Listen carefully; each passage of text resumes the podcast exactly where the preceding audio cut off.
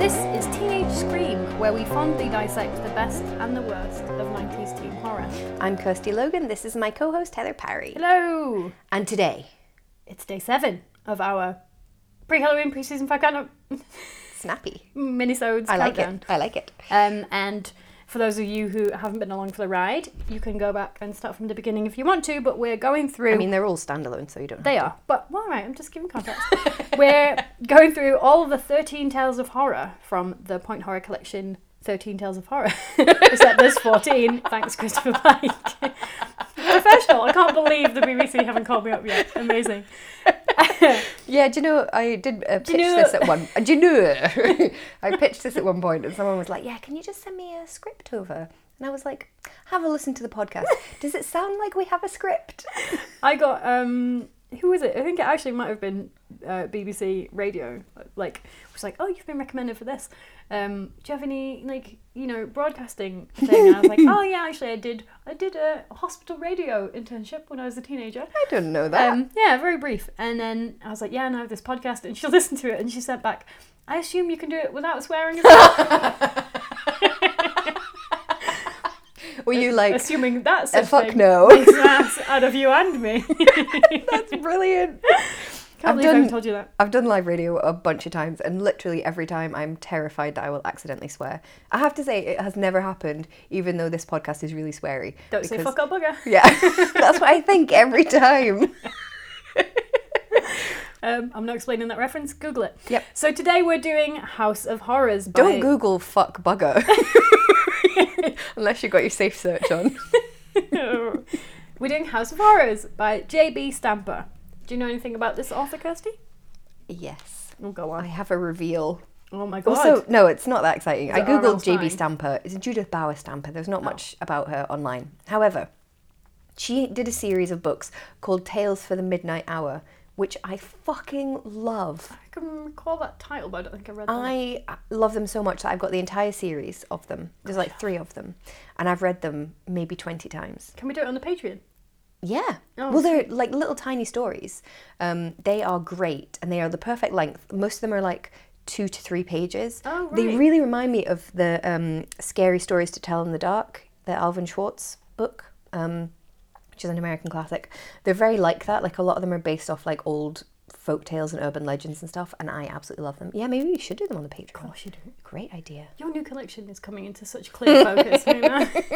Everyone's like, yeah, she's influenced by Angela Carter, and uh, there was a George Orwell reference as well, and I was like, um, no, actually, it's uh, Tales from the Midnight Hour by G.B. Stamper is my main influence. You can't be a female writer who writes anything vaguely edgy without someone saying she's very influenced by Angela Carter. Oh, I was Margaret getting Atwood. that before I'd even read any Angela Carter because I only read the first book like two years ago. yeah, I don't write at all like uh, Margaret Atwood, and I get that all the time. Anyway, My favourite Angela Carter book is The Sardian Woman, where she writes about women in the Marquis de Sade. I'm not It's surprised. Really good. Anyway, anyway.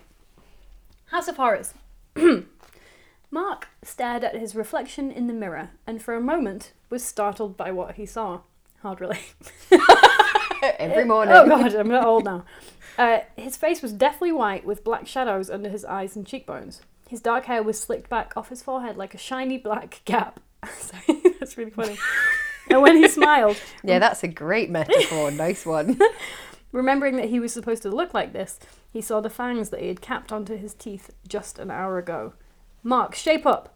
A voice yelled from across the room. They'll be coming in soon.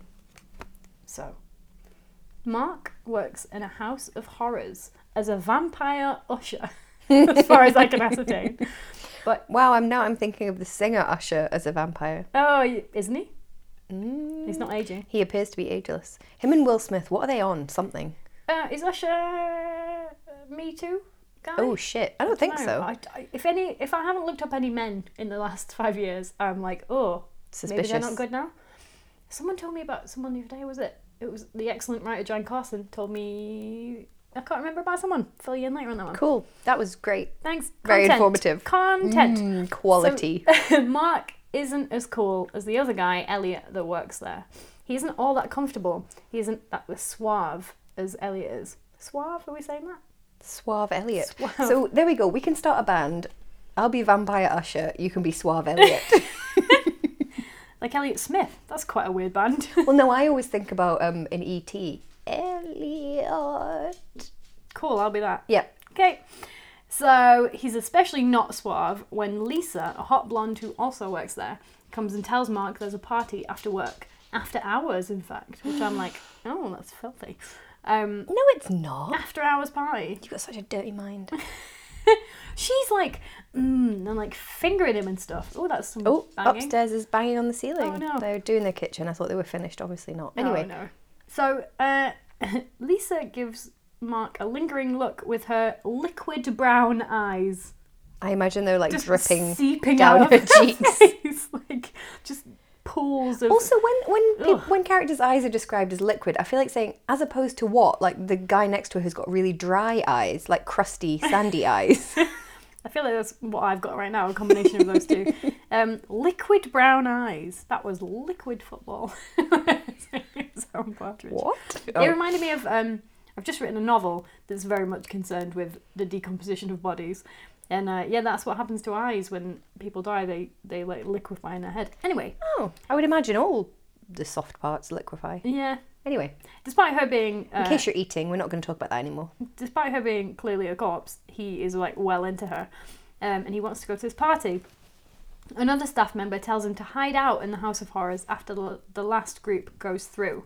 The boss, Hiller, goes through with a flashlight each night, so Mark will just have to hide amongst the wax people. no, thank you.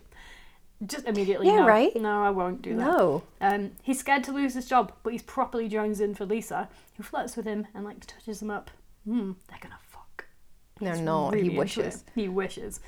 So the last group goes through, Mark hides, and the room is lit up as Hiller comes through. He thinks this must be Hiller starting his rounds. I don't know why. Why would you go through several times? I suppose because if a kid gets trapped in your thing, you'll be closed down, maybe. Hmm. Um, so he's like, I'm just going to wait here until he comes through again, and then he'll that'll be fine. He'll shut. Uh, and then there's a rat on his leg. Mmm, gross. There's a what? Rat Oh yeah. on his leg. Ugh, horrible. Also, I feel like you shouldn't have rats in your whack work museum, wouldn't they? Damage your whack the work. wax. this is some whack work. Your whack. your whack waxworks. wouldn't they eat the whack? Rats don't eat whack. Don't they? what? No, maybe. I don't know what they eat. Food, I think. Okay. I'm just gonna eat this inedible substance. Or not eat it, but like chew it. Like mice and rats will chew like electrical cables. Maybe they feast on direct current. Who knows? Who knows? Current. They've just Currents. they've just dyslexic and don't see the difference between those two words. Oh my god. Anyway, uh, and that's why. That was that Kirsty. was whack. Uh, so anyway, he's hiding amongst all these creepy wax dudes, um, waiting for Hiller to come through one final time. And I think you know what's going to happen here. All of a sudden, it's 9:45, and the house is freezing. He remembers the aircon is turned up at night to harden the wax figures. I don't think that's science. I think it sounds quite sensible. Sounds plausible, but I bet they Yeah. don't really do it. Time goes on, and he goes looking for the others in the other rooms, but they're not there, Kirsty. Of course they're not, Mark, you tit. Um, like, why? If someone said to me, "Oh, you've got, you've just got Mark, to you wait," tit bag, what are you, You- thinking? you stay in here, and we'll c- all come and find you and have a pie. no, don't Come on. You don't call me. I'll call you. You wait until the man comes around twice, and then we'll all come and find you, yeah? Because we're gonna have that really cool party, and she's gonna fuck you. No. Anyway, so he's trapped in the house now like a dick. Um, but worse, Kirsty, is that the You figures, love using my name on this podcast.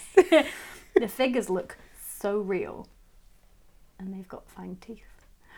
And Mark thinks they're looking right at him. He runs through the dungeon. Whoa! All right. And see what kind of party is this? It is a filthy party. Maybe it is. hmm Um, and he sees a woman who we saw in the library just a minute ago. Huh. Cool. So he runs and they follow. Oh, they're not wax, are they? They're real. And so- You're like the worst sarcastic viewer. Like, oh, they're not real. Oh, you dick, Mark. just kind of a shit story. Um, And as it, oh, this this did save it for me. Remember, he's called Mark. I do remember that he's called Mark. Yes, Kirsty, do you remember that he's called Mark? yes, Heather, I do. and as a pair of fangs plunges into his neck, he runs into the library and screams, "Lisa!" And what he screams in my head You're is, tearing "You're me tearing me apart, Lisa!" Okay, so there we go. Point Horror Multiverse.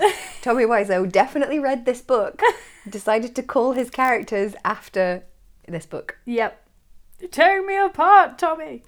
um, so the next day, Lisa finds him, but he is just another wax figure. Can I read you Parry's favourite line? Go on. Mark felt as stiff as one of the wax figures.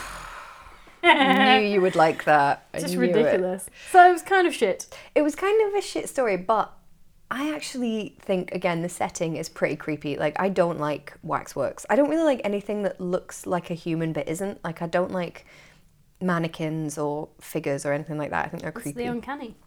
It is the uncanny. I keep one likes thinking that. that. they are going to move.